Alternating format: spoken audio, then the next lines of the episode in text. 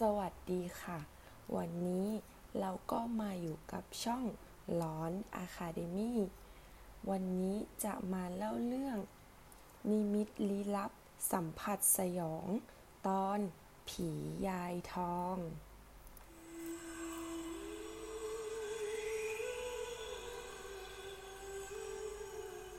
ต้น เป็นลูกชาวลาว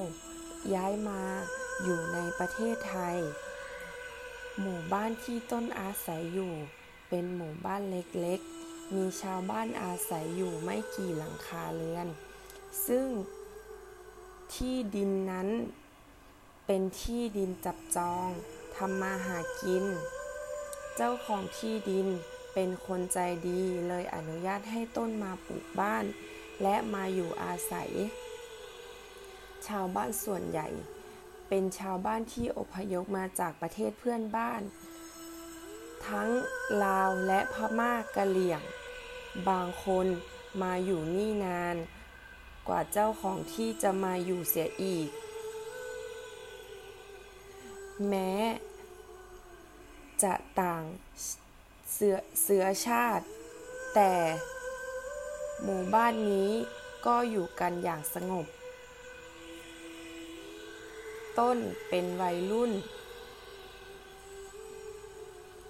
ที่เป็นเด็กสมัยใหม่ ที่มีสิทธิ์ได้รับบัตรประชาชน หรือเป็นคนไทย เพราะเกิดในประเทศไทย และอ่านหนังสือเหมือนเด็กไทยได้ทั่วไป เลยเขียนหนังสืออ่านหนังสือได้ ชาวบ้านที่ สงสงสัยอะไรก็มาถามต้น โดยยายทอง แกเป็นคนที่ ขายของที่ตลาดสด และได้รับเอกสารอะไรเยอะแยะมากมายต่างๆ เลยให้ต้นมาช่วยอ่านให้ฟัง ต้นสนิทกับยายทอง เพราะอยู่บ้านติดกัน ยายทองอยู่คนเดียว เพราะผัวยายทองตายไปนานแล้ว ส่วนลูกๆ ก็ออกไปทำงานในเมือง ยายทองอายุ 80 กว่ากว่า แต่ยังดูแข็งแรงอยู่เลย ถ้าไม่ได้ขายของ ยายทองก็จะอยู่บ้าน เก็บตัวแต่อยู่ในบ้านไม่ออกไปไหนเลย บางทีไม่เห็นยายทองแกออกมาจากบ้านเป็นอาทิตย์ มีอยู่วันหนึ่งลูกชายแกเดินทางกลับบ้าน พยายามจะตะโกนเรียกยายทอง แต่ไม่ได้ยินเสียงยายทองตะโกนกลับออกมา ลูกชายเลยเอะใจว่าแม่เป็นอะไรหรือเปล่า ดังนั้น ลูกชายก็เลยพังประตูเข้าไป เลยเห็นสภาพแม่ นอนตัวแข็ง จมกองเลือด สภาพแบบว่าไม่มีลมหายใจ แต่คงตายไปนานหลายวันแล้วแหละ เพราะแกอืดเน่ามีกลิ่นกลิ่นโชยออกมาจากบ้าน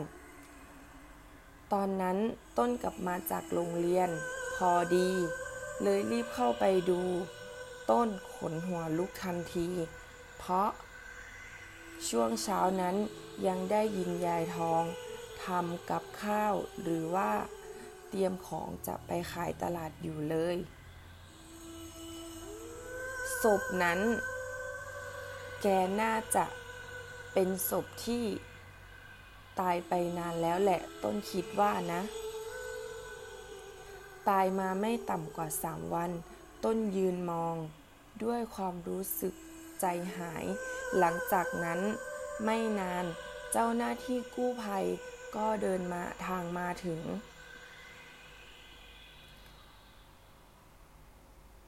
ทุกคนเดินออกมาจากบ้านมาดูที่บ้านยายทอง ยายทองเป็นคนที่ไม่พูดไม่จา และเป็นคนที่ห่วงบ้าน ไม่รู้ว่าแก ไปอย่างไรหรือมาอย่างไร ไม่อยากไปไหนหรือเปล่า เจ้าหน้าที่กู้ภัย มาช่วยกันอีก สองคนมาช่วยยกยายทองขึ้นแต่ยกไม่ขึ้น จนต้องเรียกลูกชายแกมายก ตอนแรกก็ยกไม่ขึ้นเหมือนกัน จนลูกชายพูดว่า แม่ไม่ต้องห่วงอะไรนะ ไปให้สบาย ให้เจ้าหน้าที่ ได้ทำหน้าที่ของเจ้าหน้าที่เธอแม่ ไปกับเจ้าหน้าที่ก่อนเถอะ พูดจบก็ช่วยกันยก คราวนี้ยกขึ้นง่ายๆเลย เล่นเอาคนที่มา อยู่ในเหตุการณ์ขนหัวลุกไปกันทีเดียว หลังจากนั้นลูกชายแกนำศพยายทองไปไว้ที่วัด โดยตั้งศพไว้สามวัน ในวันแรกนั้น เหตุการณ์ในวัดก็ปกติดี แต่ เรื่องชวนขนหัวลุกนั่นละสิ เกิดขึ้นที่บ้านแกตอนเย็น ต้นกลับมาจากโรงเรียน แล้วก็ยังแปลกใจเพราะได้ยินเสียงตำหมากและทำกับข้าว จากในบ้านยายทอง ตอนแรกก็ไม่คิดว่าลูกชาย ยายทองแกทำกับข้าวหรือว่าทำอะไรอยู่ในบ้าน มีแม่ไขกุญแจจากด้านนอก ด้วยความรู้ของต้นก็เลยเดิน ข้ามไปบ้านยายทอง แล้วแนบหูใส่ฝาผนัง แต่ก็ไปใกล้ๆ ก็ไม่ได้ยินเสียงอะไร ก็เลยตกใจ เพราะยายทองเป็นคนที่ห่วงบ้าน ไม่ได้คิดอะไร ไม่ได้จะอะไร ไม่คิดว่าจะเจอผี ต้นก้าว เท้าถอยหลังออกมา แล้วเอื้อมใส่กิ่งไม้ เอื้อมใส่กิ่งไม้แห้งหน้าบ้าน เสียงกิ่งไม้แห้งทำให้ต้นตกใจ เลยหันหลังไปวิ่ง แต่ก็ยังเอะใจอยู่ว่าตัวเอง วิ่งไปทางไหน ยายทองยืนหันหลังอยู่ ใต้ต้นมะม่วง เสียงตำหมากยังไม่หยุด เสียงหัวใจต้นเต้นแรงมาก ต้นจำเสื้อ และจำลักษณะยายทองได้ แล้วยืนหันหลังอยู่ ต้นวิ่งออกมาจาก ตรงนั้นพร้อมกับเสียงหัวเราะตามมาทีหลัง จนไปถึงปากทาง หมู่บ้านที่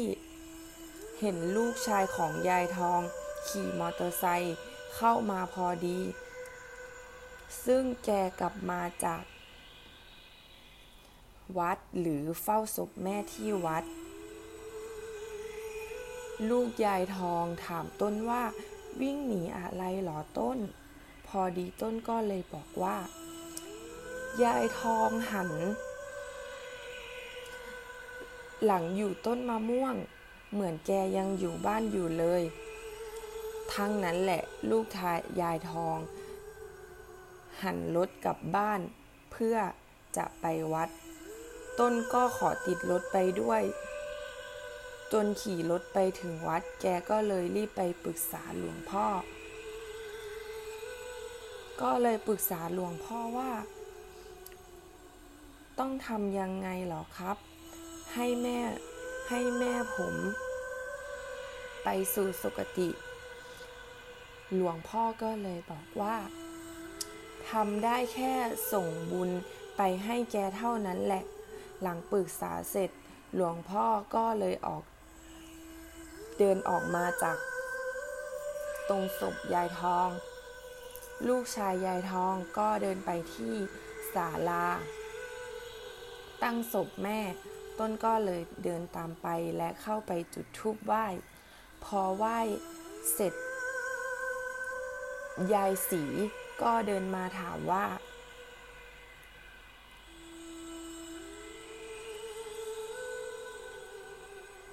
นี่เซียนมองของยายทองใช่ไหม เห็นวางอยู่บนโกด ลูกยายทองก็เลยรีบเดินเข้าไป ดูก็เลยตกใจ เพราะเซียนหอง